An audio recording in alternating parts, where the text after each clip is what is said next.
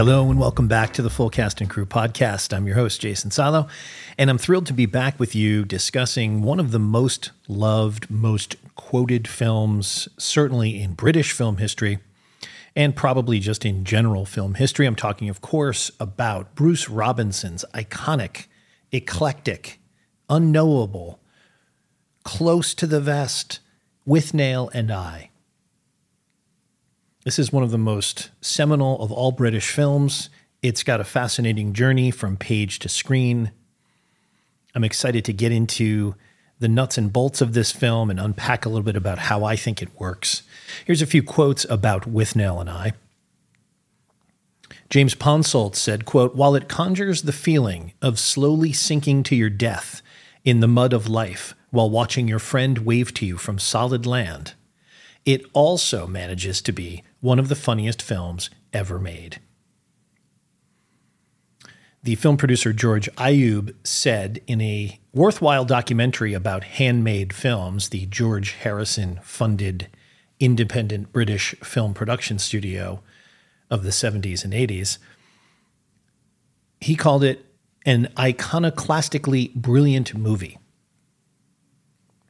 And Bruce Robinson's close personal friend Andrew Birkin brother of Jane Birkin, famed Hermes bag muse, said, quote, It's the fact that it's coming from him, Bruce Robinson. That's what transcends something like the full Monty, where you feel a group has sat down and written a comedy. Withnail's not a comedy, I don't think, even though it makes you laugh.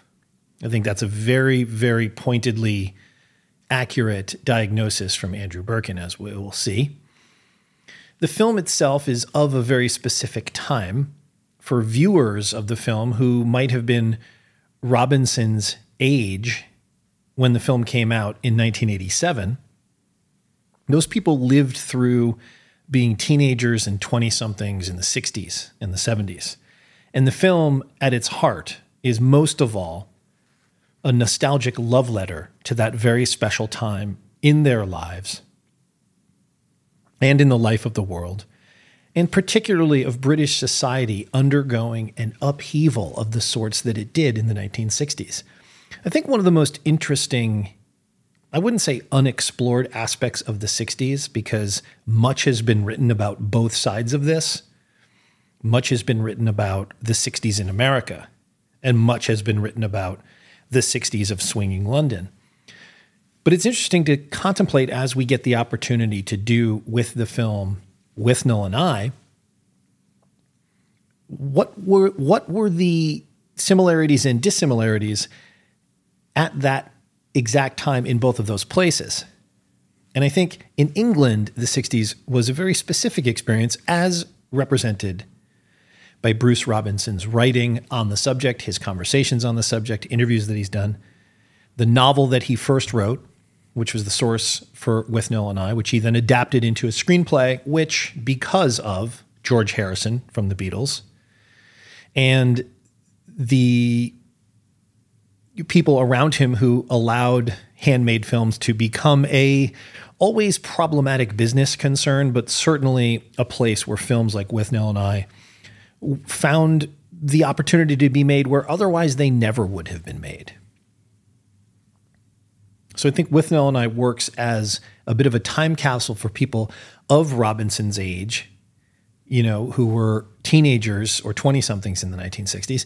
But for those of us like myself who encountered the film in 1987 or 1988, in my own teenage years, you know, we are the generation really that I think made the film the uh, the iconic classic that it has become. We're the people who embraced it at the time that it came out, not per se people in their 50s who had been teenagers in the 60s.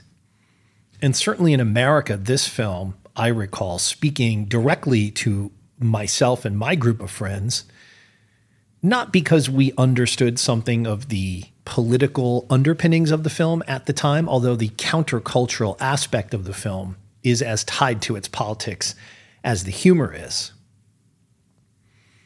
So I think there's something universal in this film, which is a certain mindset of teenage otherness which has always plugged into whichever crop of teenagers may be exposed to it in whatever decade they're exposed to. I think the film works also because many people, and certainly many people in England of a certain class strata, were like the I in the title Withnail and I. The I is the person who had a friend at school and after school, a friend of apparently greater means, greater status, a friend whose family might have had wealth and connections and power, who seemed educated and worldly and wise, fun in all capital letters, dangerous at times. All of these things that Withnail is. It's very intoxicating to be in proximity to that and at an impressionable age to have your head turned by that. So, I mean, this is the age old story of Brideshead Revisited. Marwood, the I of the Withnail and I title, although he's never such named in the film. Marwood is the Charles Ryder of Brideshead Revisited. And Withnail is Sebastian Flyte. Even there in the names, you can see what we're getting at in both of these works of art. And in something like Saltburn right now, which is essentially a retelling of this same type of tale. So if you're a kid who grew up as I did in a home that had constant worries about money, if your daily existence as a teenager, that most overly concerned with appearances times, is always is always being reminded of difficulty of what may or may not be possible financially. And you find your way, as many kids like myself did, to other families that appeared. And I think that's a very critical distinction that you learn. Other families that appear to have a life free of the concerns going on in your own home, who have effortlessly, it seems, breeding and manners and a worldliness that feels very out of your reach. It's intoxicating. And it seems to you or me that this is the situation into which, into which you really should have been born into. That's what you're telling yourself at the time. Now, what happens in time in those types of relationships is exactly what happens in Withnail and I. And this is exactly why I think Andrew Birkin is saying it's not really a comedy. It's actually because of your different circumstances when you have a friend like Withnail. you are the scraggler, the American often. You're the upstart, the knob, the lower born, the grasper. You inevitably have to claw your way to get somewhere. The Withnail in your life has what seems like the freedom to just live, but you come to learn with wisdom and age that that freedom is really sort of a trap. And Withnail himself is never freed of that trap.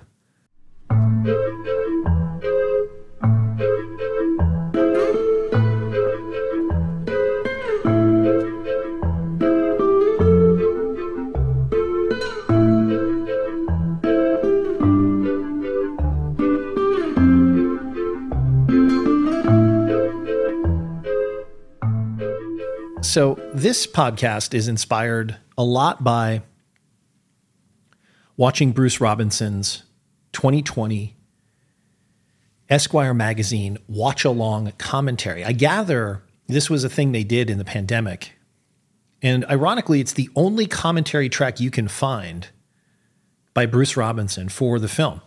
The film is on the Criterion, which typically includes, among its extras, the thing most cineasts want most, which is the writer and the director of the film talking about the film.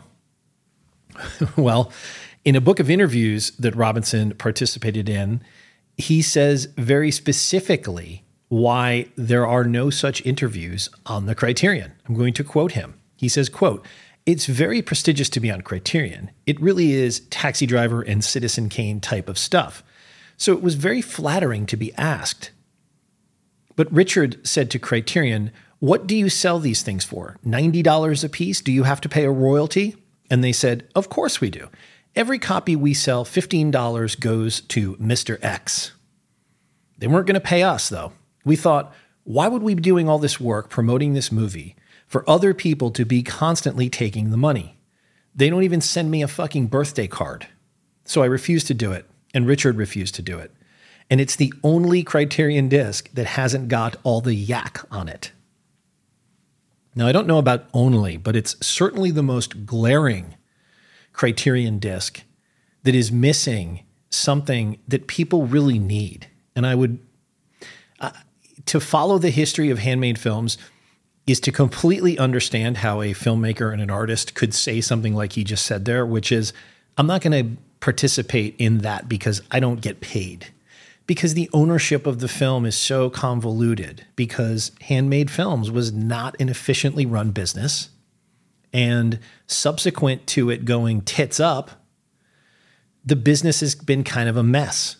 The film is not widely available streaming.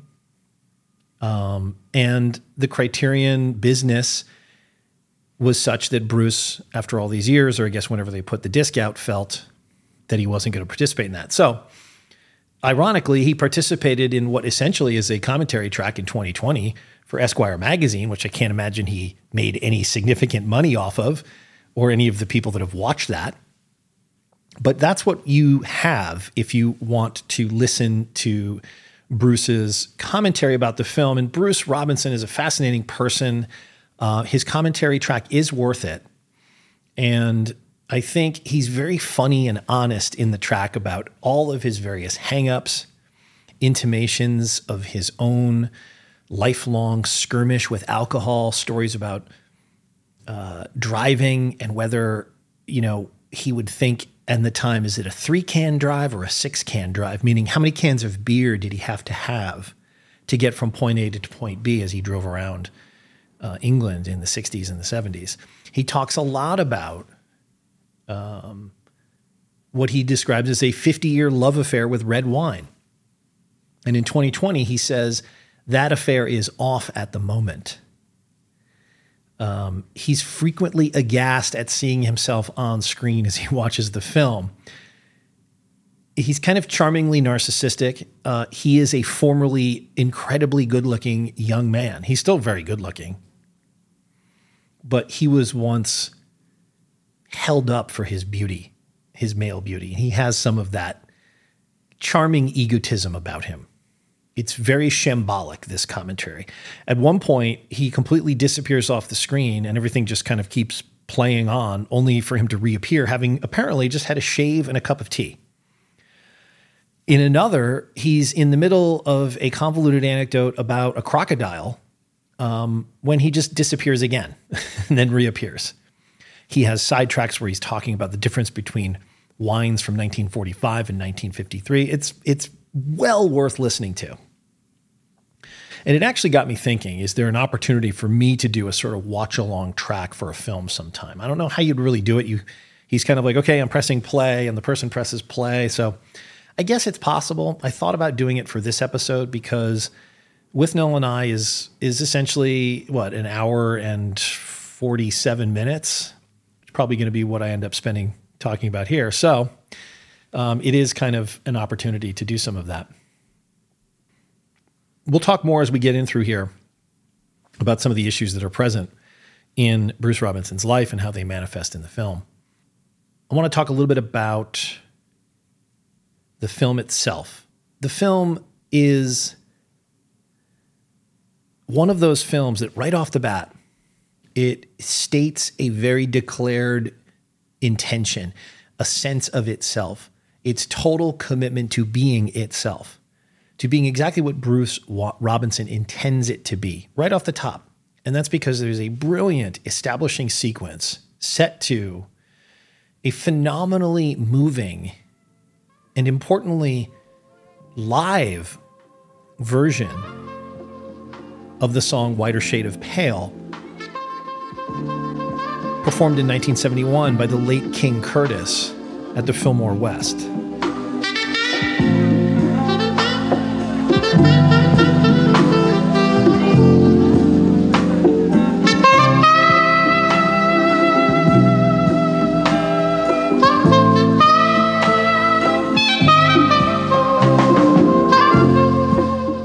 Now, right off the bat, we're being told some very, very important information.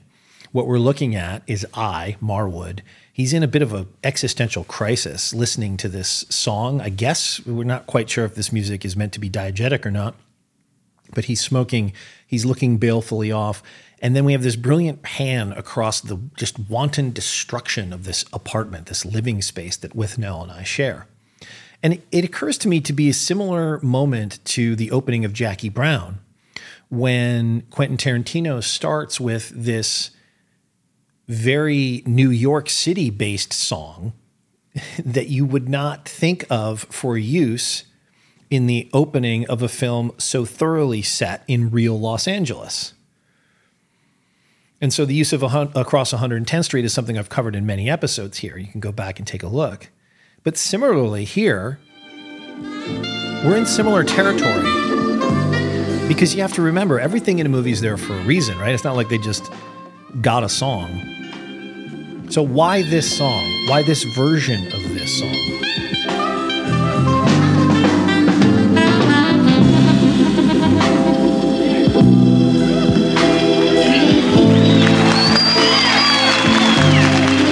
Well, I think part of the reason is that it's a mournful elegy. It sounds like it's mourning the passing of a specific time. There's so much emotion contained in this song, and there's so much emotion contained in this live version of the song, which is particularly ballsy to me to use a live version.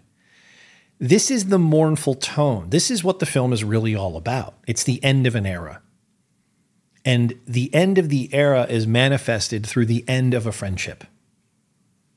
So I encourage you, and I'll put a link in the podcast notes. Listen to this entire King Curtis version of Whiter Shade of Pale, live from the Fillmore West 1971. It's mind blowing. It is one of the truly great live recordings. And it's so perfectly used here. It's capturing this moment in time, a moment that's already gone. In fact, it's already long gone by the time the film uh, is set in, even. And that's what the film's coming to terms with. Certainly by the time we see the film in 1987, it's a film about a time in the past. So, live music recordings, I think there's a bravery to using them in this manner because they're not studio perfect. Neither is life, neither are our reminiscences of these times.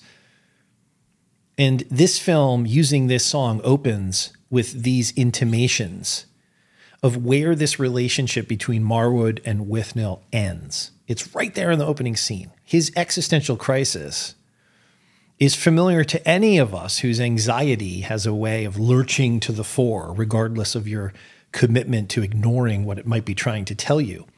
And this scene is so brilliantly written, acted, and photographed as a start and it introduces us to Marwood. And discuss his problems in depth. He heads back to the apartment. And here we meet Withnail for the first time.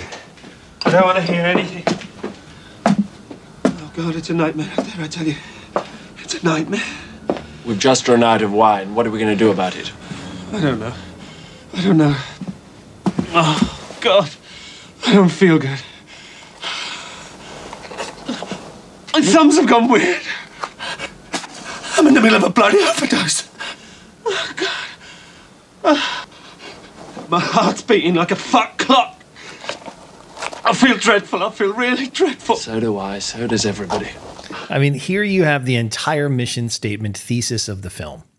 You have Withnail coming up the stairs, drinking a glass of red wine, as Bruce Robinson himself will tell you later on in this podcast, he used to do while writing screenplays of this sort.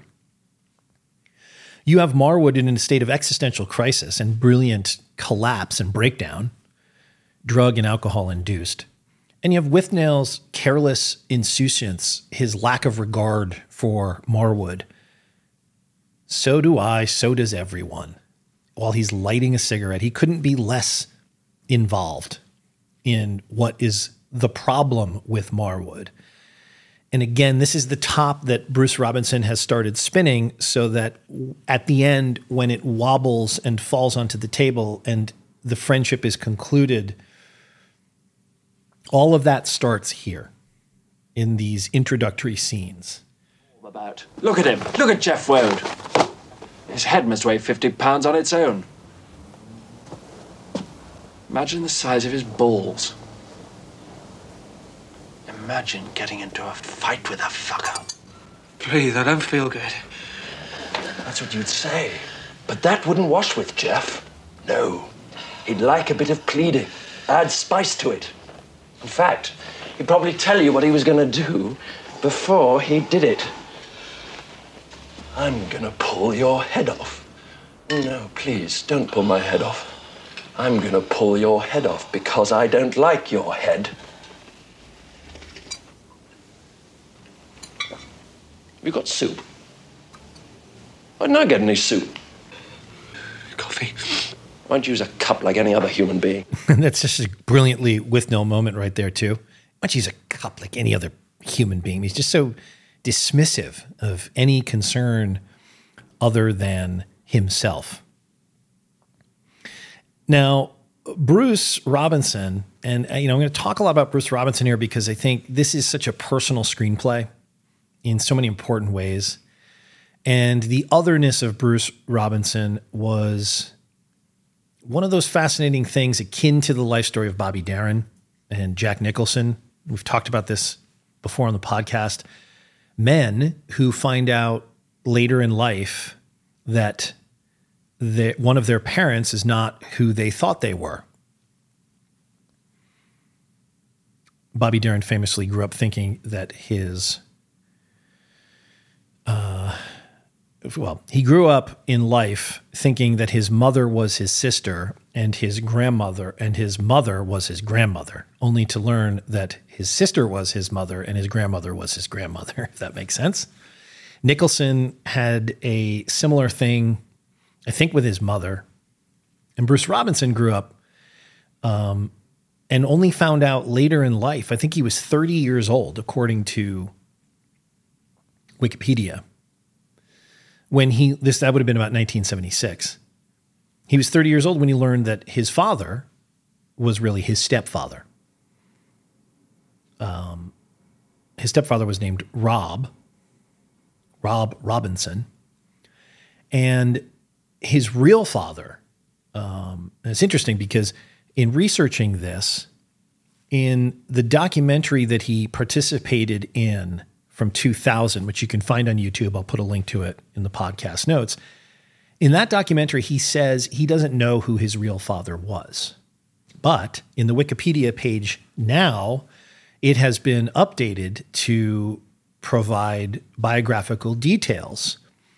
And the Wikipedia page says that, quote, his parents were Mabel Robinson and an American lawyer, Carl Kazariel, who had a short term relationship during World War II. His father was a Lithuanian Jew as a child, Robinson was constantly brutally abused by his stepfather, who was an ex RAF navigator and a wholesale news agent. He drove a newspaper truck for a living, who knew that the boy was not his son. And Bruce tells the story about telling his father, his stepfather, but who he thought was his father at the time, that he'd been accepted into the Central School of Speech and Drama class of 1964. 3,000 prospective actors, auditioned and only 30 got in and he was one of them. Bruce says, quote, he looked at me and he walked away. And so this childhood is what really fuels all of the Bruce Robinson Sturm und Drang that you can encounter in the documentaries and the book of interviews. There's a book available on Amazon called Smoking in Bed Conversations with Bruce Robinson which I gather he might regret today because, you know, talking about alcohol is a big issue when assessing Bruce here because he himself is quite open about wherever he happens to be in a moment. So in the 2000 documentary, he's drinking a lot and pretty troubledly, I would say. He doesn't look well.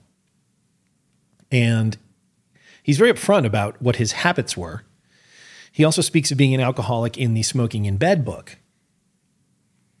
But then in the 2020, um, the 2020 watch along, he is much more Um, he's sober. He says it. And you can tell the difference, which is what's fascinating. Listening to him talk in the documentary, reading him talk in the Conversations with Bruce Robinson book, and then watching and listening to him talk in the 2020 watch along are almost three completely different people. And you can really see starkly the, the positive difference in the way Bruce ruminates on people, places, and things um, in the 2020 watch along, where he is self admittedly sober. Now, the book of interviews where he's kind of probably drinking, um, he's he's a little bit all over the place. He uses a lot of, um, he's he uses some a, a kind of shorthand derogatory term for gay people, which granted may have been widely used in the 80s or the 90s whenever he did this book but um, it has the feeling to me of very loose conversation fueled by alcohol that maybe you would come to regret later down the road had you participated in it. But he's certainly not someone who hides from any aspects of uh, his life. And I don't think he would be embarrassed by who or what he was at any given time. He seems very focused on the now. So, Withnail and I is the story, the personal story that stems from Bruce Robinson's life post acting school with his Sebastian Flyte, who was a character uh, named Vivian MacKerrell. And, you know, when a film takes on the size that Withnail and I has, of course, there's a lot subsequently written and said about who is who and who influences who. But Bruce and Vivian MacKerrell were Withnail and I. They cohabitated for a time after school when they were down on their luck, unemployed actors.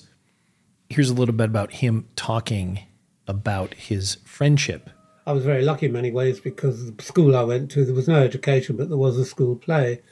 And that's how I kind of got into the idea of of wanting to be an actor, which had brought me to this very flat after having gone to drama school with the other guy, portrayed here by Richard E., uh, whose name was Vivian, and he was my closest friend and bitterest enemy, and we loved and hated. We had a a pretty amazing relationship, though, in that we went through a hell of a time together for a couple of years, and Viv was very instrument in, um, in a way, in, in in in giving me a clue. You know, when I was at drama school, they said you had to pick a poem to read a poem, and I didn't know. I'd been to a secondary modern school. I didn't know what a bloody poem was. I honestly didn't know what poetry was.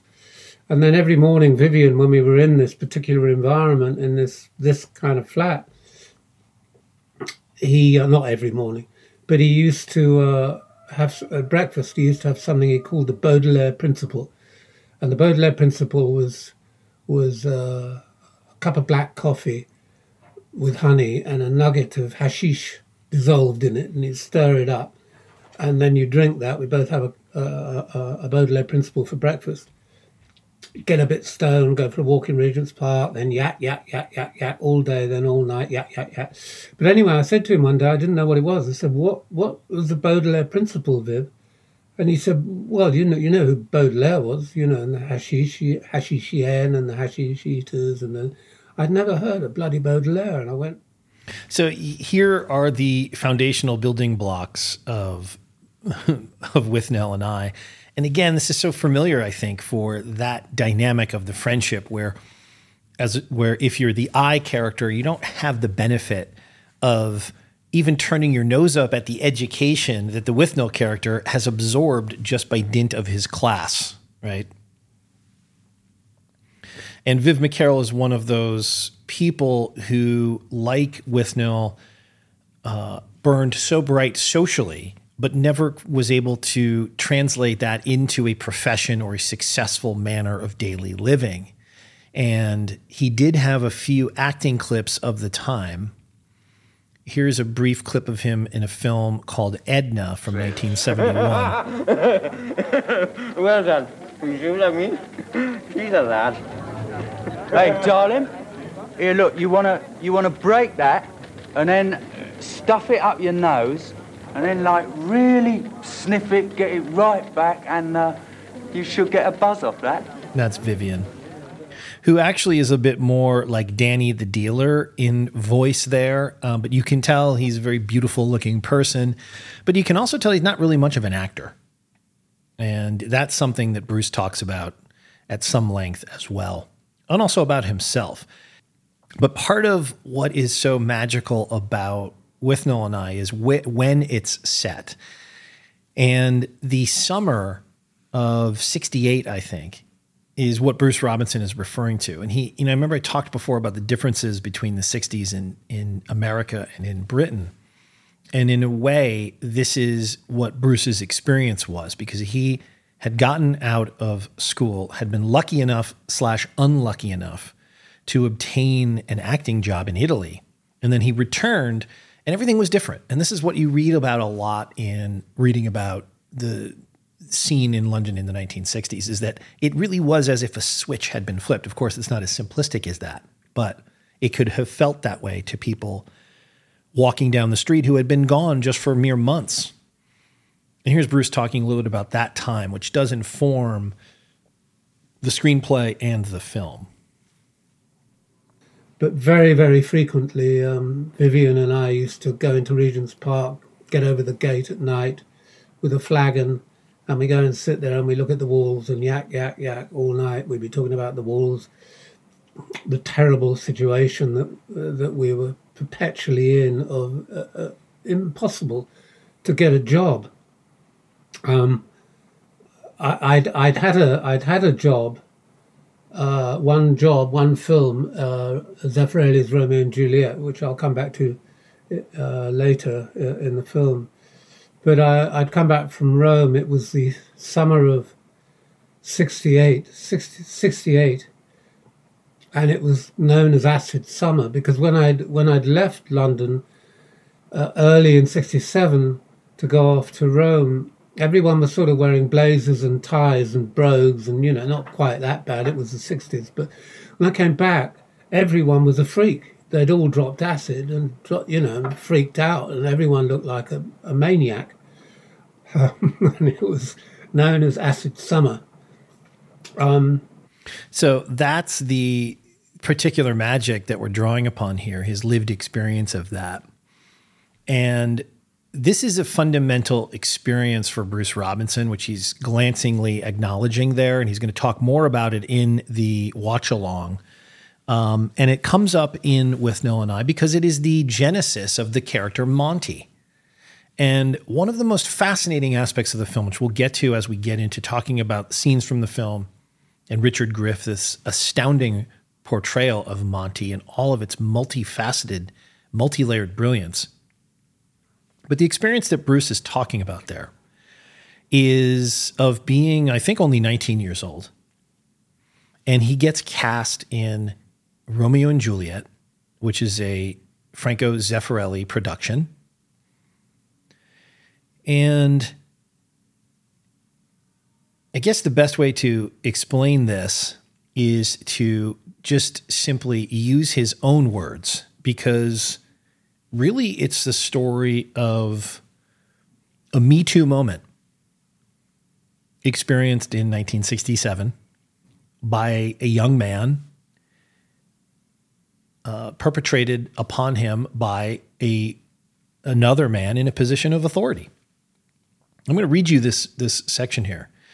Consider how strikingly similar this description is of this, this event in 1967 to what we've read many, many times from many, many women, particularly in the Harvey Weinstein lawsuits and situations. Consider how similar this, these events are. So he's talking here in this. Uh, this is from the book of document of the interviews he's talking about playing Benvolio in Romeo and Juliet. He says, quote, Benvolio's a lousy part. Even if Laurence Olivier was playing it, it's got nothing much going for it. There isn't anything of substance in Benvolio. In my case, Bendovrio would be a better name for that character. From night one, Zeffirelli was interested in more than my acting abilities. I arrived in Rome. I'd never been on a jet aircraft before. I'd barely been abroad. I'm in his apartment, in the shower, and he says, Let me dry your hair. Next thing, I'm in a caftan in a room full of queens. They gradually disappear, and suddenly the tongue is down my throat, and worse. It was a monstrous shock to me and a very bad start to our relationship because I'm not gay. Plus, here comes another father figure, another figure of authority, and I immediately react in the way I've been taught to react all through my childhood. You're going to hate me and manipulate me, which was what I felt.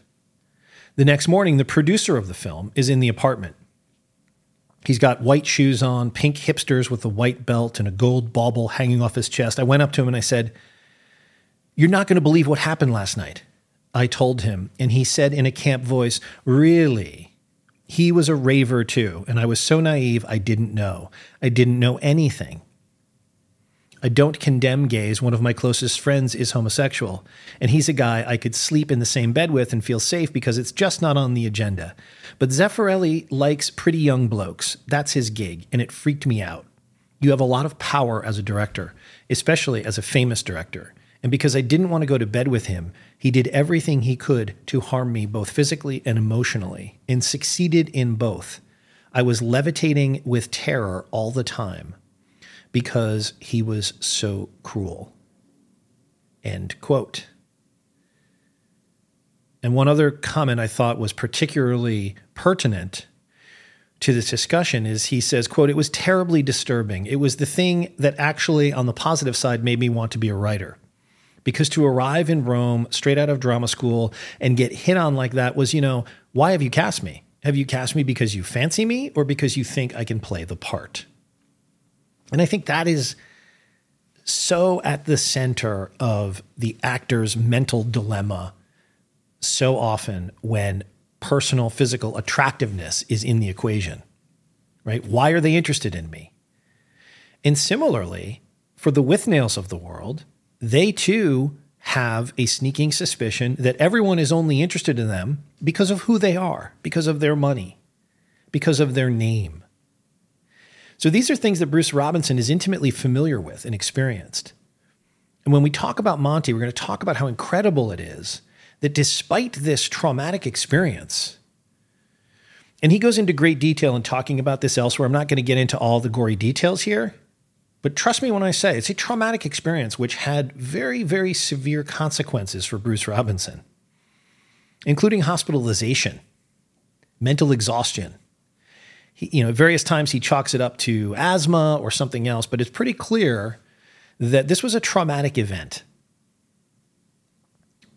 being cast in Zeffirelli's Romeo and Juliet. And you can see him in the movie, and it's, again, like Vivian in that other strange clip that I played. Bruce himself says, You know, I wasn't a very good actor. I was just really good looking. So he has the self awareness to know that. And that is part of the genius here of what's going on in Withnail and I.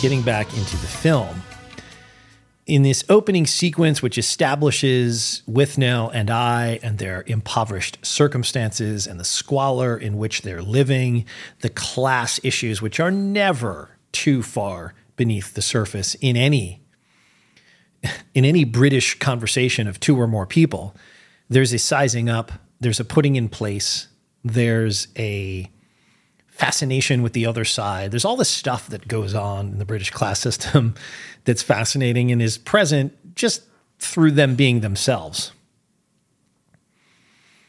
And in the beginning of this film, you know, they visit the wolf enclosure in the park, which is where the film concludes. And originally, um, Daniel Day Lewis and Bill Nighy were considered for Withnail, and Kenneth Branagh was considered for Marwood, but he only wanted to play the Withnail part. I think in one of the commentary tracks or one of the interviews, you know, Bill Nighy is famously sober after a period of not being sober in his youth. And he had a reputation as a big drinker at the time that they were casting this film, I believe in the, the mid or early 80s, mid 80s. And I think Bruce Robinson says somewhere that the idea, Bill Nighy was great in his audition. He really was the character. But they felt um, having an actual drinker would have been problematic because Richard E. Grant famously is a teetotaler and doesn't drink at all, which is part of why he's such a great actor because you would never know that watching this film. He so perfectly embodies some of the uh, the characteristics and qualities of the alcoholic here without belaboring them. The self pity. Four hours to opening time. God help us. We got any embrocation? to rub on us, you fool. We can cover ourselves in deep heat and get up against the radiator. Keep ourselves alive till 12. Jesus, look at that. Apart from a raw potato, the only solid to have passed my lips in the last 60 hours. You know, their time together is not joyous. They're they're not having laughs. And Marwood's inner life is very underplayed by Paul McGann, who's brilliant in the role. You know, let's not forget the film is Withnail and I. So it's really from Marwood's perspective. And the voiceover underscores that. This is the voice of Paul McGann as Marwood that you hear. Gives the right time twice a day. And for once, I'm inclined to believe that Withnail is right. We are indeed drifting into the arena of the unwell, making an enemy of our own future. What we need is harmony, fresh air, stuff like that. Now, of course, this this is this is played over Richard E. Grant covering himself in some sort of a some sort of a, a heat cream because they have no heat in their flat and they've run out of alcohol. And here you have, you know, Bruce Robinson is a writer. He always was a writer. And you have his voice there really echoing a little bit for the first time the hint of Hunter S. Thompson, with with whom I think he shares an affinity, and he would, of course, go on to direct an adaptation of one of the lesser known Hunter S. Thompson books, The Rum Diary, with Johnny Depp. I think in 2011, I want to say. Um, we're going to talk more about the Hunter S. Thompson thing later because it does come back into the film. And this scene is all about their ambition. Bad patch. Rubbish. I Haven't seen Gielgud down the Labour Exchange. Why doesn't he retire? Oh, look at this little bastard. Oh, he lands plum roll for top Italian director. Of course he does. Probably on a tenner a day, and I know what for. Two pound ten a tip and a fiver for his arse. Now that's clearly directly referencing the Zeffirelli moment.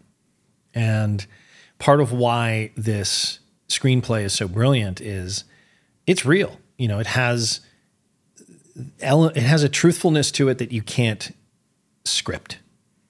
And the inner life of Marwood is all about why Bruce's screenplay is so brilliant at ascribing a vibe and a feeling without at all adhering to really any of the supposed quote unquote rules of screenwriting. He captured this moment in time. He perfectly ideated the characters on the page and in the casting. And so they are, rather than they are presented to us as characters in a film. It's not one of those movies that's really in love with its own cleverness, although there is plenty of cleverness in the dialogue. But it doesn't really have time for that. Its charm, I think, lies in its ability to just be perfectly content with being itself and to let that do the work. And that's really rare. You know, it's rare. It's part of why I think we have to be thankful for the influence of something like handmade films, because I'm not sure that a film structured like this would really be allowed to exist in a more conventional studio system. And although the film is called Withnail and I, and they are the two main characters, I would argue it's two other characters who are the best characters. We meet the first one about 18 minutes into the film. And this is one of the great screen characters of all time, as far as I'm concerned. And I'm talking about the great Ralph Brown as Danny the Dealer. You could not, you couldn't make this up. We never be set free.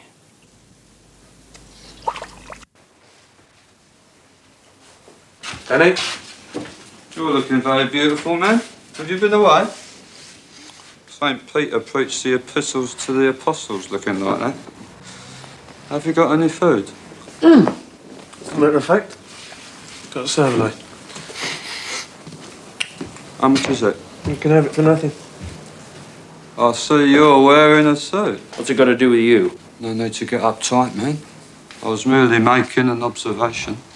I happened to be looking for a suit for the coal man two weeks ago. For reasons I can't really discuss with you. I mean, to to describe uh, auditorily the genius of Ralph Brown's portrayal of Danny the Dealer, it's just an impossibility because his look, his physicality, he is absolutely spot on. If you've ever encountered any dangerously drugged out freaks, it doesn't matter whether you're talking about the 60s, the 70s, the 80s, the 90s, or now. He absolutely nails it. And they tell the story of interview of uh, auditioning actors to play Danny. And I think Bruce says that it's that first, that's the way he says, the way he appends the, the word man to the first time he encounters uh, Danny, Marwood. you're looking very beautiful, man. Have you been away? that that delivery was apparently tricky to get right because he kept because other actors were putting the emphasis on all the different types of words and robinson says that ralph brown just inherently had this delivery this accent which was a combination of a female hairdresser that bruce robinson knew who um, you know, was of the lower economic strata and and spoke in this spoke with that sort of that tone that Danny has. And I think Danny gets pretty much all the best lines in the movie. You know, um, when he talks, like the, the there's a way that he talks that is, I think one of Bruce Robinson's great gifts as a screenwriter is he has the ability to write dialogue for characters that feels so realistically of those characters.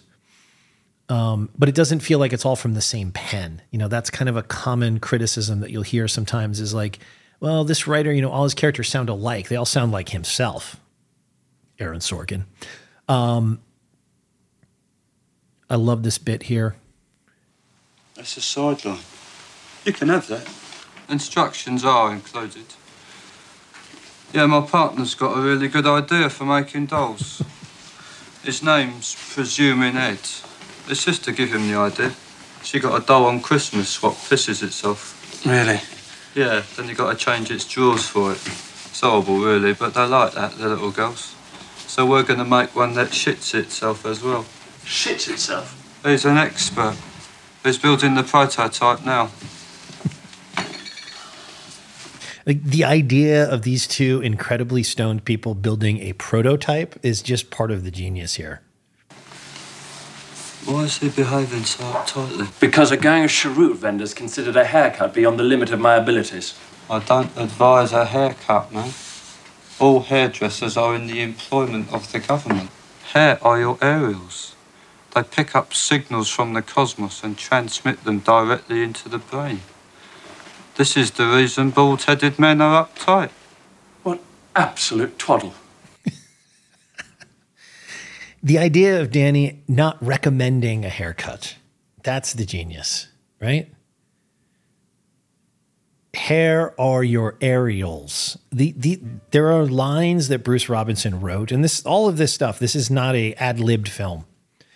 So all of these specific lines are in the screenplay, written by Bruce Robinson, and there's just so many twists, and Danny gets many of them. You know, was it St. Peter wore that when he gave the epistles to the apostles? there's a bunch of little clever turns of phrase here um, that really belong to Danny and Danny alone, and it's so good. I have to talk about Richard E. Grant, who, of course, um, probably the most, he probably went on to the biggest career out of anyone involved here in the film, including Bruce Robinson. I'm sure Bruce would be the first to say that. Bruce has had a long career, but Richard E. Grant you know, had a very specific thing, was introduced on screen in this film.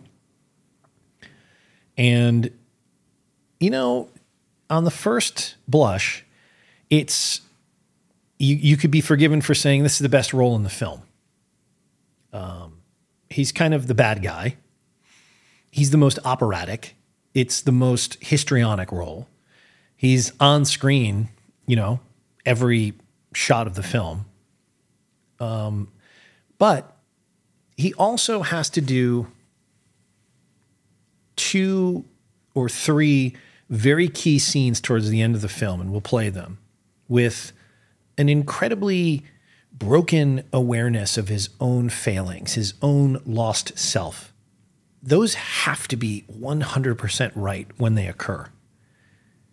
And Richard E. Grant has the ability to do those even at this young stage of his career. Um, and and so that's that's the alchemical magic of casting that you get this marriage of performer and role. And you get the whole package here. And you get them at this young point in their career where the vibe on the set, because of course, Bruce Robinson has never directed a film before this. He has no idea how to direct, but he's smart enough to know to say to the crew on the first day, look, you all know what you're doing. I don't know what I'm doing. I need your help. So don't be afraid to chime in with an idea or a suggestion. And he created a vibe, I think, on the set and was given the freedom to do that. By and large, although there were some moments when the first rushes were sent back to handmade films, and Dennis O'Brien, who's sort of the nuts and bolts American business end of handmade films and the manager of George Harrison at the time. It's not really a film person. And I think the first rushes that they got back were from some of the scenes in Monty's cottage, which were particularly dark and there's no natural lighting. Uh, it wasn't funny. You know, it's out of context. This is not a film where you're going to show the rushes and someone's going to go, oh my God, I get it all right away. It's got to be, you got to see the whole thing in order to get it. And so there there were periods of uh, unpleasantness and unhappiness with with Bruce as a director, but he was able to triumph through through the through the the uh, the help of his friend Peter. Because if you do, oh, here's another good. I'll have to give you a dose of medicine. And if I spike you, you'll know you've been spoken to. You wouldn't spike me. You're too mean. Okay, if I spiked you, you'd know you've been spoken to. That's the Bruce Robinson wordplay. It's so brilliant. This little tete a tete between Withnail and Danny. This is what I think is so great about uh, Ralph Brown's performance is he nails the utter confidence of an otherwise penniless wastrel like Danny. His absolute self confidence in every gesture, in every half baked conspiracy theory. You do. I'll have to give you a dose of medicine. And if I spike you, you'll know you've been spoken to. You wouldn't spike me. You're too mean. Besides, there's nothing invented I couldn't take. If I medicined you, you'd think a brain tumour was a birthday present. I could take double anything you could. Very, very foolish words, man. He's right, Gizmo. Look at him. His mechanism's gone. He's had more drugs than you've had hot dinners. I'm not having this shag sack insulting me. Let him get his drugs out. This doll is extremely dangerous. Danny pulls the doll out, It has food. and he, he has like just r- old decaying roses and flower stems. And this is where he keeps his pills in the doll's head. Trade. Phenodihydrochloride benzoex. Street. The embalmer. Balls, I'll swallow it and run a mile. Cool your boots, man. This pill's valued at two quid. Two quid? You're out of your mind. That's sense, Gizmo. You can stuff it up your arse for nothing and fuck off while you're doing it. No need to insult me, man. I was leaving anyway. Have either of you got shoes? I mean, that is the perfect send off to Danny because no need to insult me, mate. He's hurt. His feelings are hurt. He has feelings. And there's a there's a cut back to Withnail and Marwood where they realize they've gone a little too far with the badinage. They realize they've they've they've hurt Danny's feelings and they don't feel great about it. And then the great exit line is have either of you got any shoes? And he's just sit, standing there expectantly as if it's the most normal thing in the world to be inquiring as to whether they might lend him some footwear. It's just, it's a brilliant thing. And at this point in the film, we have the introduction of Richard Griffiths as Monty.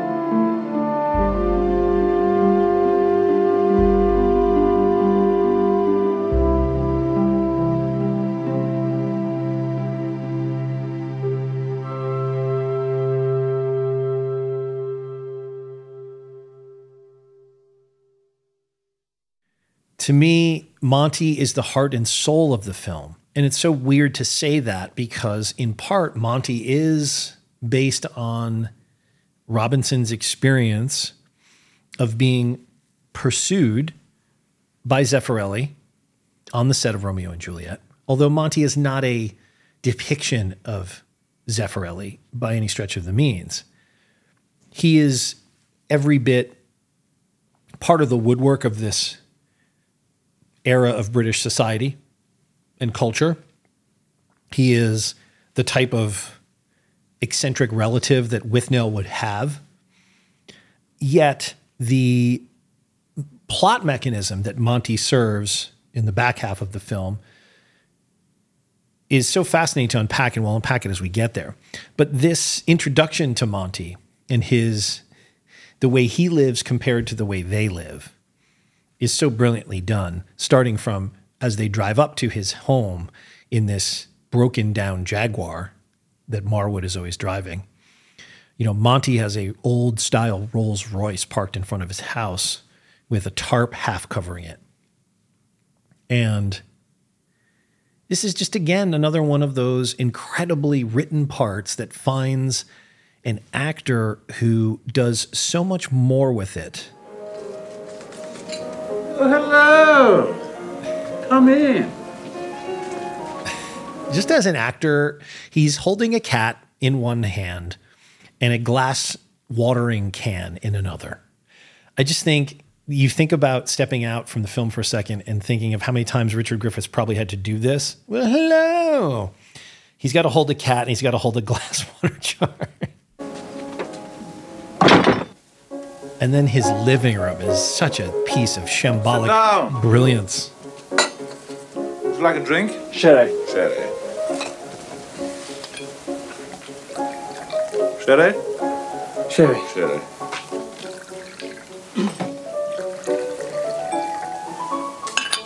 Do you like vegetables? I've always been fond of root crops, but I only started to grow last summer. I happen to think the cauliflower more beautiful than the rose. Chin chin. Do you grow? Geraniums. Oh, you little traitors. I think the carrot infinitely more fascinating than the geranium. Hmm. The carrot has mystery. Flowers are essentially tarts, prostitutes for the bees. Hmm. There is, you will agree, a certain je ne sais quoi, un so very special about a firm young carrot. Hmm, excuse me. How's that for a character introduction monologue? A firm young carrot. I mean, God, Richard Griffiths is so brilliant. There's a a wonderful book that I that I mentioned on Instagram that's newly out, all about the making of Withnail and I. I highly recommend it. You can go to my Instagram uh, page for Full Cast and Crew and and find the book and read a little bit about it. It's it's really the deserving compendium to this film, and it's filled with all kinds of details, such as this was an actual location. This is an actual apartment of someone uh, affiliated with the film and with Bruce Robinson. This is this is what his living room looks like, with some set dressing because of Monty's love of vegetables. And Monty's little uh, boutonniere is is a radish, not a flower. Like it's just so brilliant. And Richard Griffiths is, um, again, in a comedic performance, sometimes it's easy to lose appreciation for the genius of the acting that results in the comedy. But he is so effortless and so comfortable. Um, it just makes for an Do indelible help yourselves another drink. character. And of course, Marwood is completely discomfited. So there's the man's mad, eccentric. Eccentric, he's insane. Not only that, he's a raving homosexual. He comes in with the cat again. And here we're setting up the, uh, you know, the deus ex machina of the plot, which is not revealed to us until the scenes at the cottage with Monty pursuing Marwood. And the whole reason that Withnail is able to persuade his uncle, Tempting to edge me towards Royal Shakespeare Company who he again. lies to Oh, here about having a career. He's just had an audition for rep. Oh, splendid. So you're a thespian too. Monty used to act. Well, I'd hardly say that. It's true I crept the boards in my youth, but I never really had it in my blood, and that's what's so essential, isn't it? Theatrical zeal in the veins. Alas, I have little more than vintage wine and memories.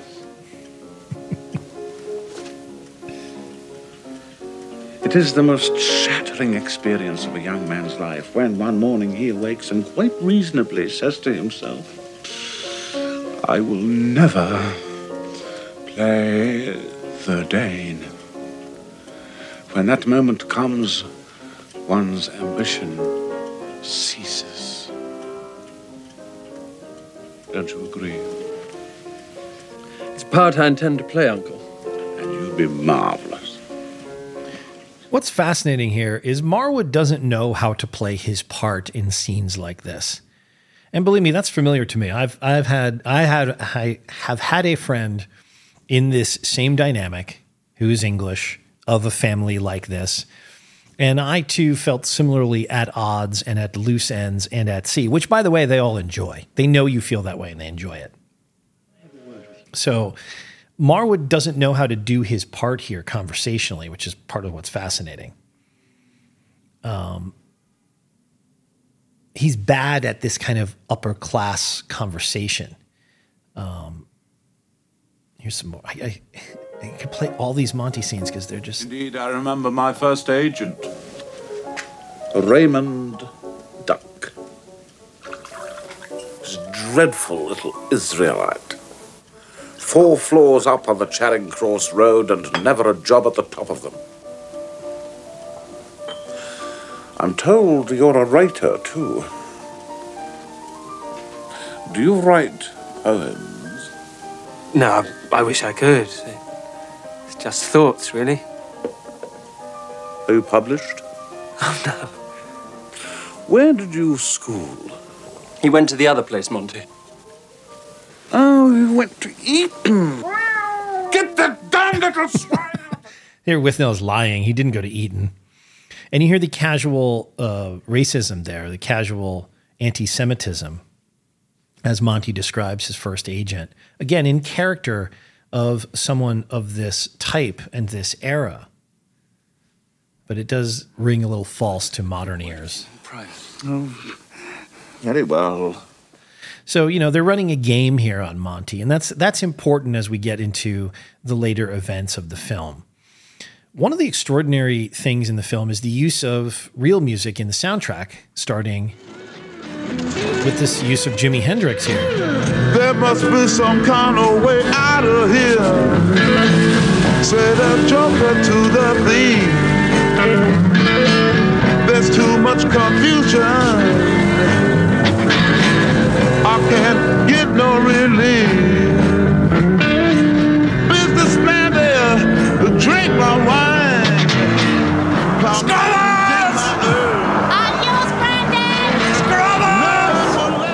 So, what's great about the use of the Hendrix here is A, it's so atypical for a film of its time. The Hendrix estate is not really known for licensing films. Um, and I think Robinson says in one of these things that after this film, they never again licensed the music for use in any film that uh, glorified drugs or alcohol. So, but what's great about this Jimi song is, you know, again, this is a cover of the Bob Dylan original. And it's a song that I think is chosen here, although it doesn't particularly fit the environment or the events per se, but it feels like the dawning of the 70s to me. The darkness descending after the spell of bright magic that was the 60s. It, it has a dark and sinister overtone.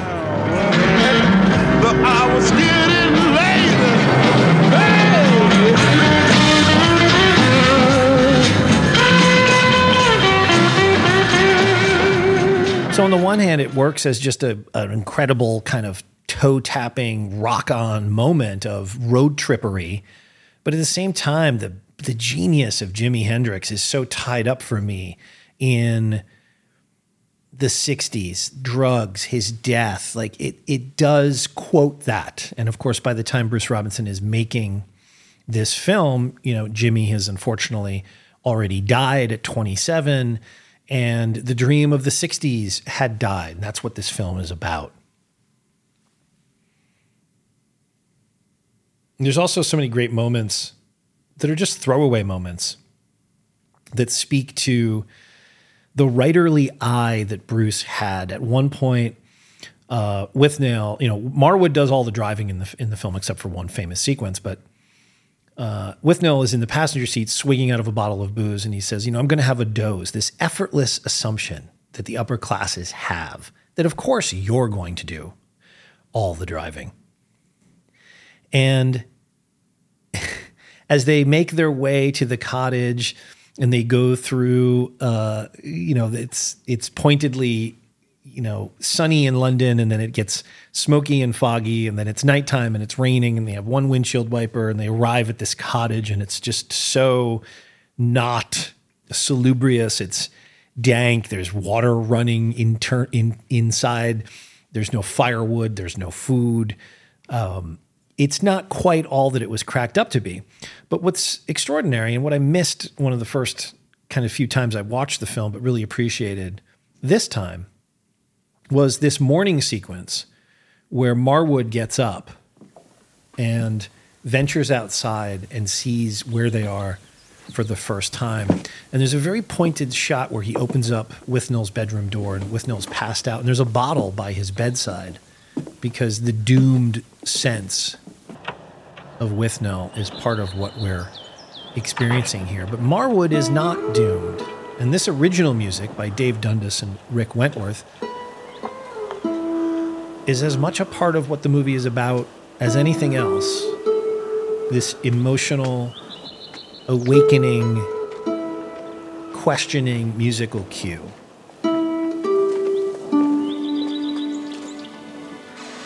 This cue plays as Marwood is moved by the countryside. You know, he's open to it. Withnail is passed out. In fact, not only is he open to it, but he goes inside and changes and gets more fully dressed so that he can explore it more fully. And the world is further opened for Marwood here. Again, he's the avatar of Bruce Robinson's own personal experience with his Withnail, Vivian, who died a terrible, terrible alcoholic death. And this moment of heart and wonder is so simply portrayed, but so effectively portrayed. And then the comedy comes back in as he meets this unhelpful rural agricultural mother who whose son works the farm. Um, but that scene is so important to me.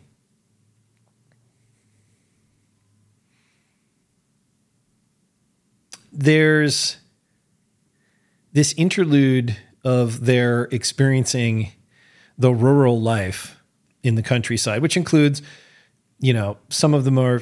I mean, you could quote all of the films, all of the film, all of the lines in this film are quotable. If you wanted to do them justice, you'd have to do every single one of them. Here's certainly one of them. Are you the farmer? Shut up! I'll deal with this.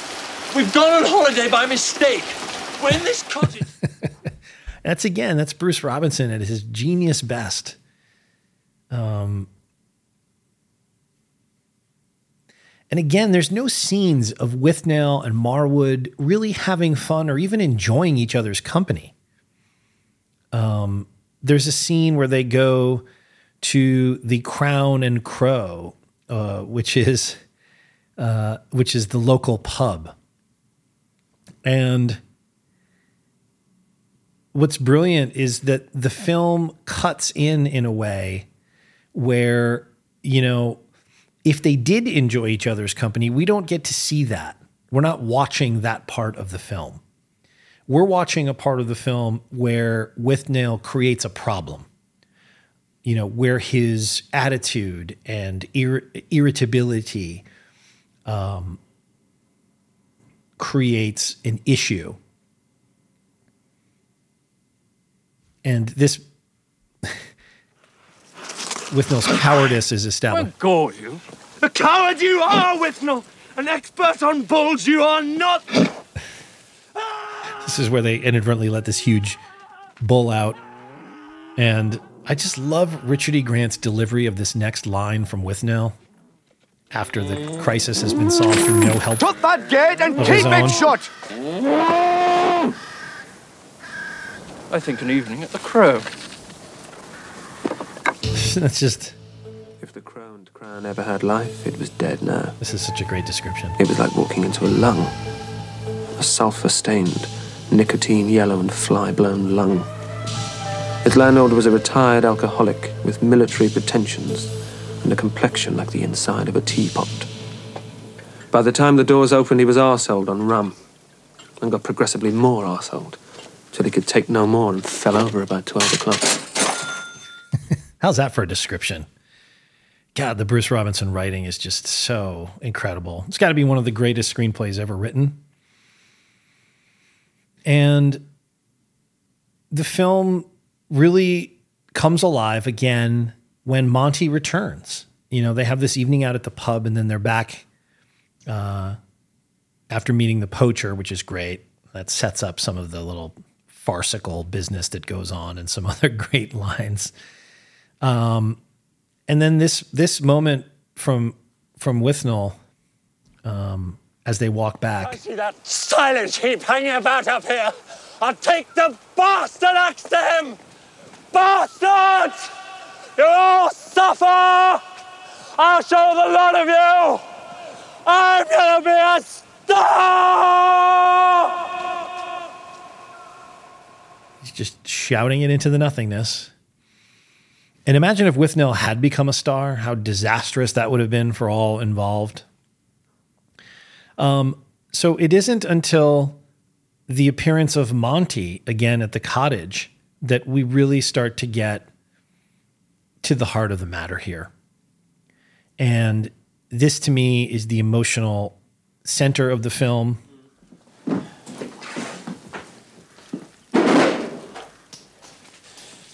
Yeah, um, oh, I, I, I do apologise for last night. It was perfectly inconsiderate of me. Oh, that's perfectly all right, Monty.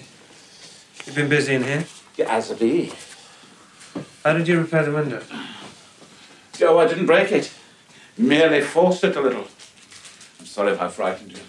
Now, of course, this is all playing into the, you know, I said before, the screenplay doesn't really follow a lot of the quote unquote rules of screenwriting, but this whole Monty sequence, the whole kind of MacGuffin that's set up here, which we don't yet know about, Marwood certainly doesn't yet know about, but it's all kind of brilliantly constructed and set up by Bruce Robinson. Here's just a great Monty bit. yielding place to new. God fulfills himself in many ways. And soon, I suppose, I shall be swept away by some vulgar little tumor. Oh, my boys. My boys, we're at the end of an age. We live in a land of weather forecasts and breakfasts that set in, shat on by Tories, shovelled up by Labour. And here we are, we three, perhaps the last island of beauty in the world.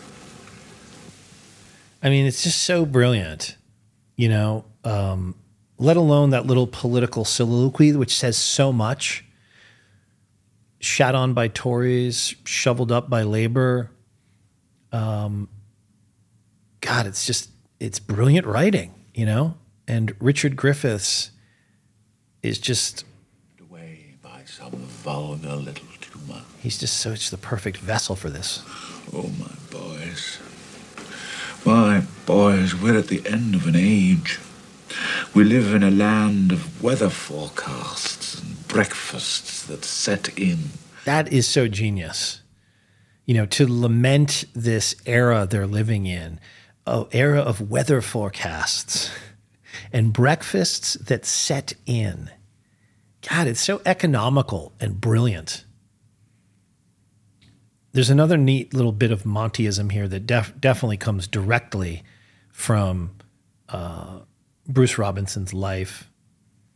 And again, this is part of my thesis here that Monty contains so much heart and soul here, even though he fills a, a almost monstrous role.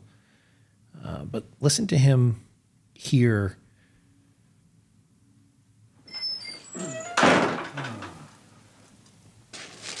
Garlic, rosemary, and salt. I brought two of these in case either of you was any good in the kitchen. I'm not. Oh, of course you are. Cooking is one of the natural instincts. Listen, Monty.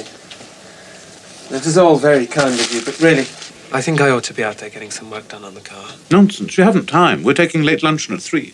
I'm afraid we have to leave by three, Monty. Leave? Oh, didn't he tell you? We have to get back to sign on. Sign on? At a labour exchange? it's sort of fashionable, actually. All the actors do it, even Redgrave. But surely you could forego for just this one occasion. I mean, I've come a very long way to see you both. Can't, actually. I mean, I'd love to stay, but he's more adamant to get back than I am. Then we must choose our moment. And have a word with him. I'm sure together we could persuade him. There. Now, garlic, rosemary, and salt. I can never touch meat until it's cooked. As a youth, I used to weep in butcher shops. That's a true story from Bruce Robinson's youth, by the way. He's a pretty adamant vegetarian, I take it, and he he too used to weep in in butcher shops. And there's a little bit of a moment when Withnail returns that is a giveaway to what is to come here. Of course, Monty is is lightly putting the moves on Marwood because unbeknownst to Marwood, Monty has been told by Withnail that Marwood is a homosexual who's available for Monty's pleasure during this weekend. And there's a little hint of a brilliant look that Richard E. Grant gives when Monty returns that just gives that away. I trust that their shapes will not offend your palates. Chin chin.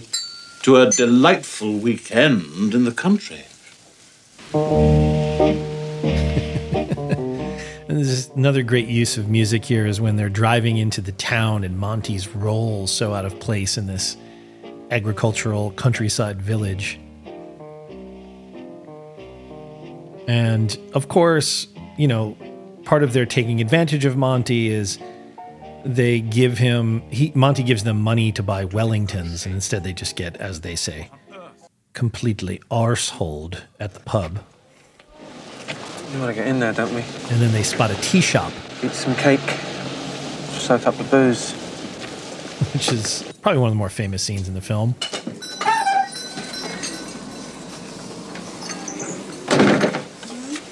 All these dowagers. All right here? What do you want? Cake. All right here? No, we're closing. I love Withnail's line and Richard E. Grant's delivery of "All right, here." You know, they're completely plastered. They look ridiculous, but pointedly, Cake and tea. and they mention this in the She said she'd closed. Bruce mentions this. They're not dressed like 60s freaks, which is really critical to the enduring nature of the film. I happen to be the You know, they're not Dayglow freaks who used to paint their face. They're Ah. Withnail is dressed in the the shabby, formerly have to have a grand word with you rags of his We're class. working on a film up here. Location, see? We might want to do a film in here. You're drunk. Just bring out the cake. Cake and fine wine. If you don't leave, we'll call the police. Balls. We want the finest wines available to humanity. We want them here, and we want them now. Miss Blenner has it. Telephone the police. That's all right. Miss Brenner has it. I'm warning you, if you do, you're fired. We are multi-millionaires. We shall buy this place and fire you immediately. Yes, we'll buy this place. And we'll install a fucking jukebox in here. Liven all you stiffs up a bit. The police, Miss Blenner has it. Just say that. are That's actually a moment where Richard E. Grant is laughing for real in the scene, which is talked about a lot in some of the making of stuff. They kept it in. Uh, they just did the scene so many times that he was actually laughing there. This is actually one of the few times that Withnail and Marwood What? are having a good We're time together in the film. arrived. We'll be back. We're coming back in here. It's very well done. And Richard E. Grant brilliantly plays uh, drinking without having to do it. And Monty and these scenes that then come uh, in the evening time at the cottage. By trees and nature, one feels a glorious stirring of the senses, a rejection of poisonous inhibition, and a fecund motion of the soul. Except, of course, the problems tend to take the edge off the pleasure. I mean, with no proper facilities. All the glorious trials of youth, dear boy. When I was a lad, I'd rocket off on my tandem with Ricklesworth, and we'd just ride and ride. And at night we'd find some barn and fall asleep with the perfumes of nature sighing on our skin. Would it be in bad form to plagiarize a toast? Depends entirely on the quality of the wine. In this instance, most certainly would not. In that case, to a delightful weekend in the country. Oh, splendid. We expected a volley of argument concerning Mr. Redgrave. We're forgetting about Jake. Not another word. Not another word. Jake can You wait. hear, you know, this is the this is the plot mechanism by which the friendship comes to an end, really. And it's that Marwood begins to sense what is going on. Um, but even within Monty's kind of would be seduction, Longtemps l'odeur de tes. Ah, it's intercut with these brilliant brings back such memories of Oxford. Oh, Oxford. Followed by yet another anecdote about his sensitive crimes in a punt with a chap called Norman, who had red hair and a book of poetry stained with the butter drips from crumpets. I often wonder where Norman is now. Probably wintering with his mother in Guildford. A cat and rain. Vim under the sink and both bars on. But oh, again, just these brilliant sketch descriptions. Vim under the sink and both bars on. The bars being the heat, the heating unit in whatever council flat or semi-detached home Monty's talking about. Come on, lads, let's get home. The sky's beginning to bruise. Night must fall, and we shall be forced to camp. He's having my room, all right? That's the condition, all right? All right. I want the room with the lock. agreed to that, or I'm off. All right, all right. And so the, the comedy that befalls, the sex comedy that befalls in the evening uh, with Monty breaking into Marwood's room after Withnail completely fails to uphold his part of the agreement. You know, these these are these are wonderfully played. They're played for comedy, but there's more going on. So when this is Monty's Listen, first Monty, I'm terribly tired. I need to go to sleep. confrontation of Marwood here. But not that tired, eh?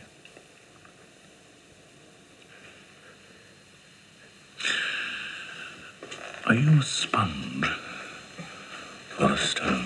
What do you mean? Do you like to experience all facets of life, or do you shut yourself off from new experience? I voted Conservative. Are you faithful? Faithfulness isn't selective. No, I quite agree. It's more a question of selecting to whom one will be faithful. Have you selected? I'm terribly tired. I've been watching you all evening. You've been avoiding my eyes, haven't you? Your eyes? Hmm. At luncheon, you couldn't tear your gaze from mine. This evening, you barely looked at me. What did he say to you? Nothing. You can tell me. I assure you nothing, Monty. Th- This is such a well played and well written scene. That line that Monty opens with, Are you a sponge or a stone? That is directly what Zeffirelli said to Bruce Robinson in that hotel room in Rome in 1967. Are you a sponge or are you a stone? And I think what is truly extraordinary here in all of these Monty scenes, but particularly in this final scene where Monty comes into the bedroom and has his face so devastatingly lightly rouged and powdered and made up. I had to come. I tried not to. Oh, how I tried not to. Listen, Monty, there's something I have to explain to you. You needn't explain. He's told me everything. He told me that first day you came to Chelsea. What, what's he told you? He told me about your arrest in the Tottenham Court Road.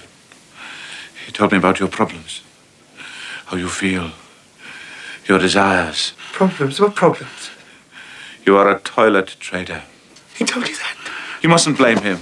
You mustn't blame yourself. I know how you feel and how difficult it is. And that's why you mustn't hold back. Let it ruin your youth as I nearly did over Eric. It's like a tide. Give in to it, boy. Go with it. It's society's crime, not ours. I'm not homosexual, Monty. Yes, you are. Of course you are. You're simply blackmailing your emotions to avoid the realities of your relationship with him. What are you t- And what's what's particularly brilliant here is Bruce is also doing some subtle political lifting here because I think at the time in the 60s in England it was it was a crime to be gay, punishable by jail.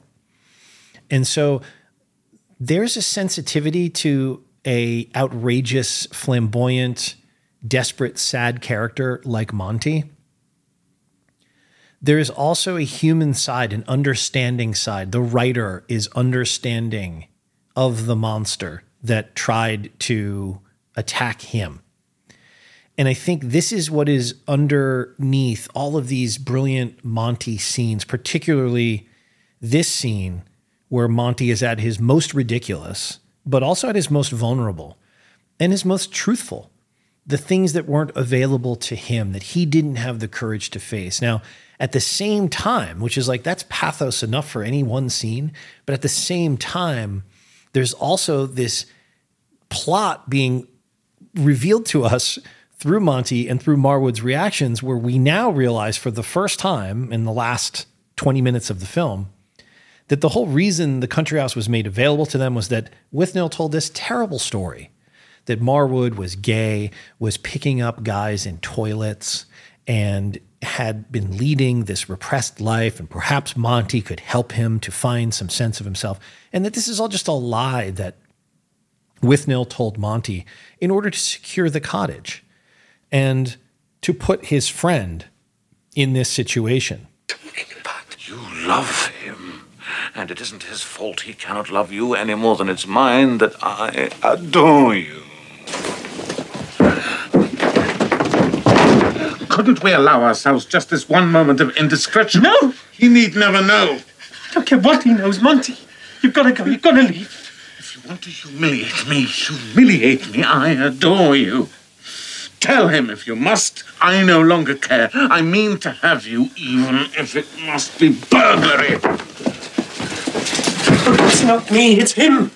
Now here, you know, Marwood lies and tells Monty that he's actually in love with Withnail in order to escape this situation because Monty is essentially going to sexually assault Marwood here. And the seriousness of this is underscored with comedy, yes, but it's it's leavened uh, in the in the aftermath of of Monty If I'd known that, I would never have attempted to come between you. I know that. Monty buying the explanation. I respect you for your sensitivity. I thank you for it. But you must leave. Yes. Yes. You'd better go to him. Oh, I intend to. This instant. No you. Now that that and now let's not forget here what's going on. Monty is a victim of both of these individuals lying to him. Now, of course, Marwood's lie is in order to get out of an impossible situation that he's been put into by Withnail, who has concocted this incredible set of circumstances which puts him at risk of assault by Monty in this scene. But at the same time, the only way out of it for him is to use his acting skills and then to pretend that he's in love with Withnail. And that's why he can't have this assignation with Monty. And the way that Griffiths plays that dawning awareness is played completely for real, even though the man is standing there in full face makeup, you know, women's makeup. And the vulnerability that Griffiths allows is extraordinary. And what's even more extraordinary is this moment the following morning after there's been this this is the break. The break has occurred in this scene after the Monty attack scene in Withnail's bedroom where Marwood confronts him for all of his lies. This is this is where things rupture. Fighting a naked man. How dare you tell him I'm a toilet trader? It's a tactical necessity. If I hadn't told him you were active, we'd never have got the cottage. I'd never have wanted it, not with him in it. I never thought he'd come all this way. Monty, he'd go to New York. Calculated risk. What is all this tactical necessity and calculated risk? This is me, naked in a corner. And how dare you tell him I love you? And how dare you tell him you rejected me? How dare you tell him that? Sorry about that. Got a bit carried away. Sort of said it without thinking. Well, let me tell you something, Withnail. If he comes into my room again, it's murder, and you will be held responsible in law. So, you know, Withnail's not really sorry. He's kind of laughing. But this heartbreaking moment the following morning at breakfast, oh. where Marwood is reading the note that Monty left. Perhaps it is appropriate justice for the eavesdropper that he should leave as his trade determines, in secrecy and in the dead of night. I do sincerely hope that you will find the happiness which, alas, has always been denied to me. I am yours ever faithfully, Montague H. Withnail. Poor old bastard. I would say that that represents a degree of hypocrisy I've hitherto suspected in you, but not noticed due to highly evasive skills. Christ, Withnail. You'll suffer for this. What you have done will have to be paid for. I'll say one thing for Monty. He keeps a sensational cellar. In this scene, the purpose here is to show that one of these two people is moved by Monty's humanness and his predicament. And Withnail only cares about drinking the 53 Montrachet and having a plate of Monty's food. Now, here is one of the scenes I mentioned earlier that Richard E. Grant absolutely has to nail and carry. There's about to be a telegram delivered, which, for these two starving actors, gives Marwood an opportunity that Withnail has never had, and we kind of intimate will never have. Who's that? Telegram. And it's a great example of a scene that allows it to play out without having to say what's going on. We know that Marwood has been waiting for word of a role. So he reads the telegram himself and then he just hands it. And we allow the reaction to be on Richard E. Grant's face right here. And it's the jealousy Well done. And the insincerity. Well, it doesn't mean to say I've got it. They they probably just want to see me again. Well, that settles it then. We leave immediately. What?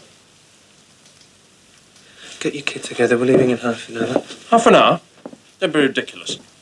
I need at least an hour for lunch. Uh, you know, that's one of the most important scenes of the film.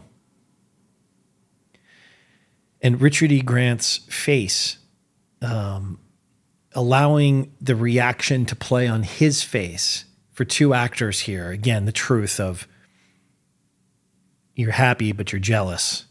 And all of this is communicated on Richard E. Grant's face and his use of stillness and his saying of the thing he knows he's supposed to say and has to say, but really no more.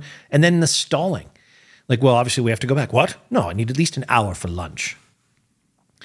And that's leavened by the comedy of the next sequence, which is where he is arrested and then they return back to uh, the flat for more genius, more genius Danny, who has occupied their home uh, while they've been away in the country with his business partner of the doll, the shitting doll that they're going to make. I mean, one last How did you get in? Blast of Ingenuity, Danny. man. Come up the drain pipe. Do you like a smoke? Yes. No thanks. I've got a call to make.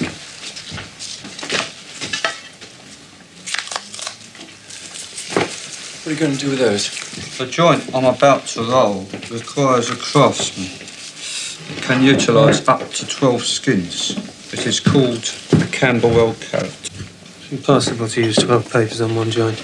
It's impossible to make a Camberwell carrot with anything less. Who says it's a Camberwell carrot? I do. I invented it in Camberwell, and it looks like a carrot. Do you realise this gaff's overrun with rodents? just again, Danny is just such an incredible character and a fully formed character. One, you know, one thing I forgot to mention about Monty, I, I keep my mind just keeps going back to Monty because I think he's such a fascinating dimensional character and a creation from Bruce Robinson. But here's something that struck me. The fascinating thing about this character is that so much of the plot mechanics obviously come out of his his his own terrible experience with an abuser in his director on the set in Italy. Yet Monty is the most dimensional, feeling, and sympathetic creature in the film. And I think this again speaks to the writerly eye that sees even those who would or have done us harm we see those even maybe more clearly than they see themselves. And I think going back to the to the Weinstein issue, when you read or listen to women talking about those experiences in the hotel rooms, much of which were exactly like Bruce Robinson's experience involving seemingly innocent setups like have why don't you have a shower, why don't you enjoy the room? And then fall down into this horrific moment, this trap that's being sprung. And I think when you read those testimonies and you you hear those words, they often recall such minute details because for the abuser, these are just people who are yet another in a long line of people who put themselves or find themselves in situations which allow the abuser to take advantage of the situation. But for the victim, it's probably the life altering moment, terribly recalled in the smallest of details. I think it's extraordinary to me that Robinson has such tenderness ultimately towards Monty, who is really just the sort of lonely, sad, failed to launch character of his class and his time. And I think Robinson has such such awareness of all of these things going on with Monty and Richard Griffiths. My God, just bringing all of that to life. For all that Monty is in the movie, he's operating on heinously false information provided by Withnail. He's reacting to false information provided by Marwood in order to extract himself from this situation. But it's undeniable that with Monty's arrival in the cottage, life returns to the cottage. Look at the scenes before Monty's arrival. The place is not salubrious. It's cold, it's dank. When Monty is in the cottage, the set dressing has changed. The cottage is warm, it's glowing, it's filled with food and drink and firewood. And they're taking advantage of Monty, they're making fun of Monty. This is also part of, I think, what turns Marwood against Withnail finally and against this time of life.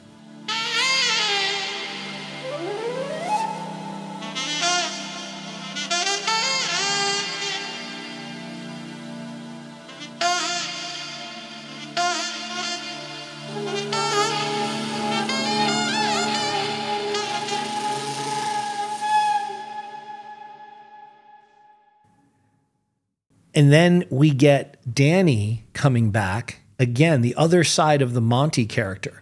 These are characters for whom the passing of the 60s means different things, right? For Monty's generation, as we get into the 70s and the 80s, well, all of a sudden, Monty's style of life is not illegal. Maybe he's more free to be himself, and as such, he doesn't need to act quite the way that he does but he is still a product of his class. He is still lost within this miasma of privilege. And he's still this character that his times have contributed to making him. Whereas Danny is the only person in the movie who's dressed like quote unquote the 60s in quotation marks. You know, for Danny, um, the end of the 60s has a more jarring finality, perhaps. A fucking dog. No, that is a dog. Belongs to the fella downstairs. Does his dog get in the oven? No, he's dog. So, you know, for Danny, he kind of has this final uh, moment here where he's talking about the end of the 60s. You know? I mean, it happens after they smoke the Camberwell carrot and they just get so incredibly stoned. And there's so many laughably brilliant. The Grass goes at exactly 2,000 feet above sea level. You get the part, man? This is another Richard E. Grant moment here. I got a different one. they want me to play the lead. Congratulations. Where exactly have you two been? Holiday in the countryside. That one word, congratulations.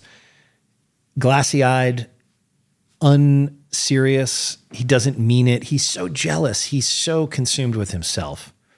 And it, it it's again one of those. Is a country coming down from its trip. Here's this. We are 91 days from the end of this decade, and there's going to be a lot of refugees.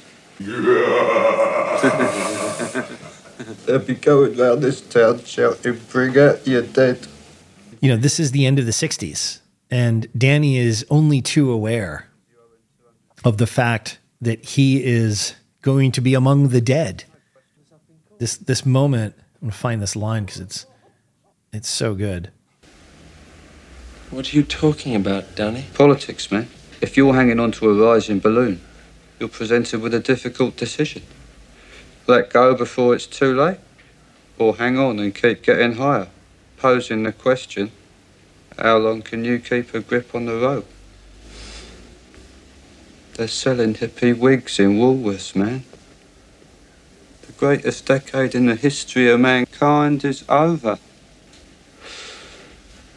And as presuming Ed here has so consistently pointed out, we have failed to paint it black.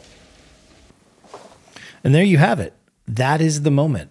And the next cut is to clean shaven, haircutted Marwood looking fresh faced, 20 years younger, and about to embark on his life in the 70s.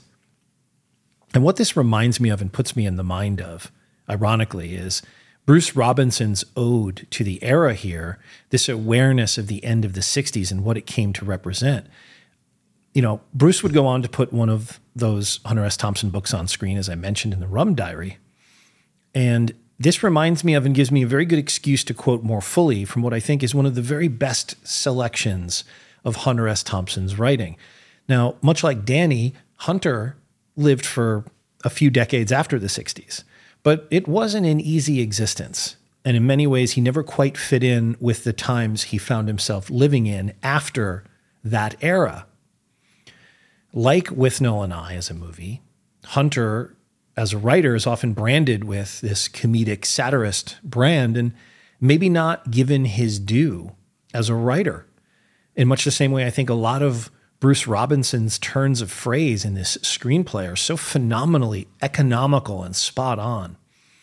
It reminds me a lot of this passage, perfectly rendered on screen by Johnny Depp in Fear and Loathing in Las Vegas. It's a passage that speaks to the bittersweet nature of the reminiscences of people like Hunter and Bruce Robinson, people who lived through this magical time when change seemed truly possible. And Hunter is writing here about San Francisco of the 60s, but the sentiments to me are equally apropos to London of the 60s. I'm going to read this section Hunter writes. San Francisco in the middle 60s was a very special time and place to be a part of. Maybe it meant something, maybe not in the long run. But no explanation, no mix of words or music or memories can touch that sense of knowing that you were there and alive in that corner of time in the world, whatever it meant.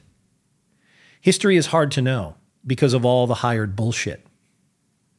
But even without being sure of history, it seems entirely reasonable to think that every now and then the energy of a whole generation comes to a head in a long, fine flash for reasons that nobody really understands at the time, and which never explain in retrospect what actually happened.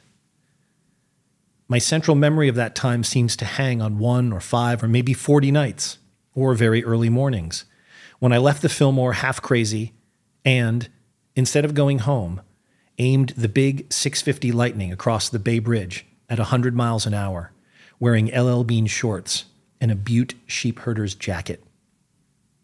Booming through the Treasure Island tunnel, not quite sure which turnoff to take when I got to the other end, always stalling at the toll gate, too twisted to find neutral while I fumbled for change, but being absolutely certain that no matter which way I went, I would come to a place where people were just as high and wild as I was, no doubt about it at all. There was madness in any direction at any hour. If not across the bay, then up the Golden Gate or down 101 to Los Altos or La Honda. You could strike sparks anywhere. There was a fantastic universal sense that whatever we were doing was right, that we were winning. And that, I think, was the handle that sense of inevitable victory over the forces of old and evil. Not in any mean or military sense, we didn't need that. Our energy would simply prevail. there was no point in fighting on our side or theirs. We had all the momentum. We were riding the crest of a high and beautiful wave. So now, less than five years later, you can go up on a steep hill in Las Vegas and look west, and with the right kind of eyes, you can almost see the high water mark, that place where the wave finally broke and rolled back. That piece of writing from Hunter S. Thompson is rightfully held up as maybe the greatest bit of synopsis to this transition moment from the 60s to the 70s. And it's what I think this entire film is about. And it is brilliantly, brutally put on display as Withnail is left and Marwood is the one who leaves. And this poignant parting scene between the two of them. My dad will pick up the boxes in the week. And he's going to do something about the car. I'm off now. Already? I've got us a bottle open. I confiscated it from Monty Supplies. 53 Margaux. Best of the century. I'm sure he wouldn't resent us parting drink. I can't, Withnail. I've got to walk to the station. I'll be late. There's always time for a drink. I don't have the time. All right. That's the declaration right there. That's the dividing line that Marwood has has etched and now understands exists. For Withnail, there's always time for a drink. For Marwood, I can't, Withnail. I've got to walk to the station. I'll be late. There's always time for a drink. I don't have the time. All right. I walk with you through the park. and this is such a different Withnail, right? All of a sudden, solicitous, uh, needy, desperate, because he knows too that it's over. And this film is really about different ways of reacting to the end of the 60s. No, no more. Thank you. Listen, Withnail, it's a stinker. Why don't you go back? Because I want to walk into the station. Well, don't. Please don't. I really don't want you to.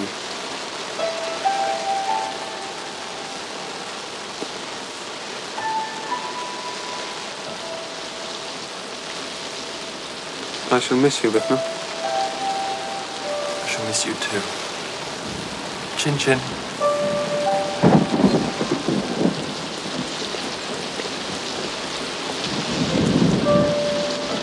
That's the final scene that Richard E. Grant has to just so perfectly play as he approaches the wolf enclosure in the park and gets ready to deliver his Hamlet. And this is not the way that Bruce Robinson's screenplay originally ended. Late. Wherefore I know not, lost all my mirth. And indeed, it goes so heavily with my disposition that this goodly frame the earth seems to me a sterile promontory. In his original screenplay after this parting scene, Withnail goes back to the flat, pours the 53 into both barrels of the gun, and blows his brains out. Ironically, sadly, minus the wine, that's how Hunter S. Thompson took his own life in his home.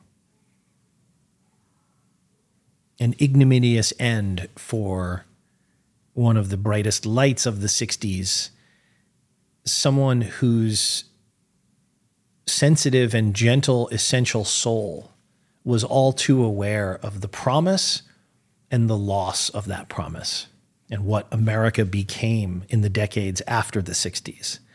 The issues we still continue to struggle with. Instead, No women night. Withnail is given this moment to shine as he does. And then he walks away into the rain. I think brilliantly, this is shot from inside the enclosure. So Withnail is out in the world, but he's the one locked in somewhere. He's locked in by his addictions, his alcoholism. And as the camera rises above the enclosure, the music kicks back in. And then we have the credits. And it's just such a brilliant and enduring film. But I just wanted to say that I got so much more out of this film than I thought was there uh, in this reappraisal of it. And I want to share that with you, and I want to encourage you to go check out some more of the film for yourself and see if you respond to some of the more poignant and I think really deeply kind of intellectual subtext of things that's going on uh, underneath the comedy for which the film is rightfully known and appreciated for. Because, yes, there are very few films as funny as Withnail and I, but the comedy and I think the enduring nature of the film is because there is such sadness and um, and beauty contained uh, underneath that amount of laughs. So, with a little more King Curtis to get us out, I thank you once again for joining me and indulging me on the Full Cast and Crew podcast. I think we'll probably have a little more to say about Withnail and I coming up. But for now, I'll just say thanks for listening.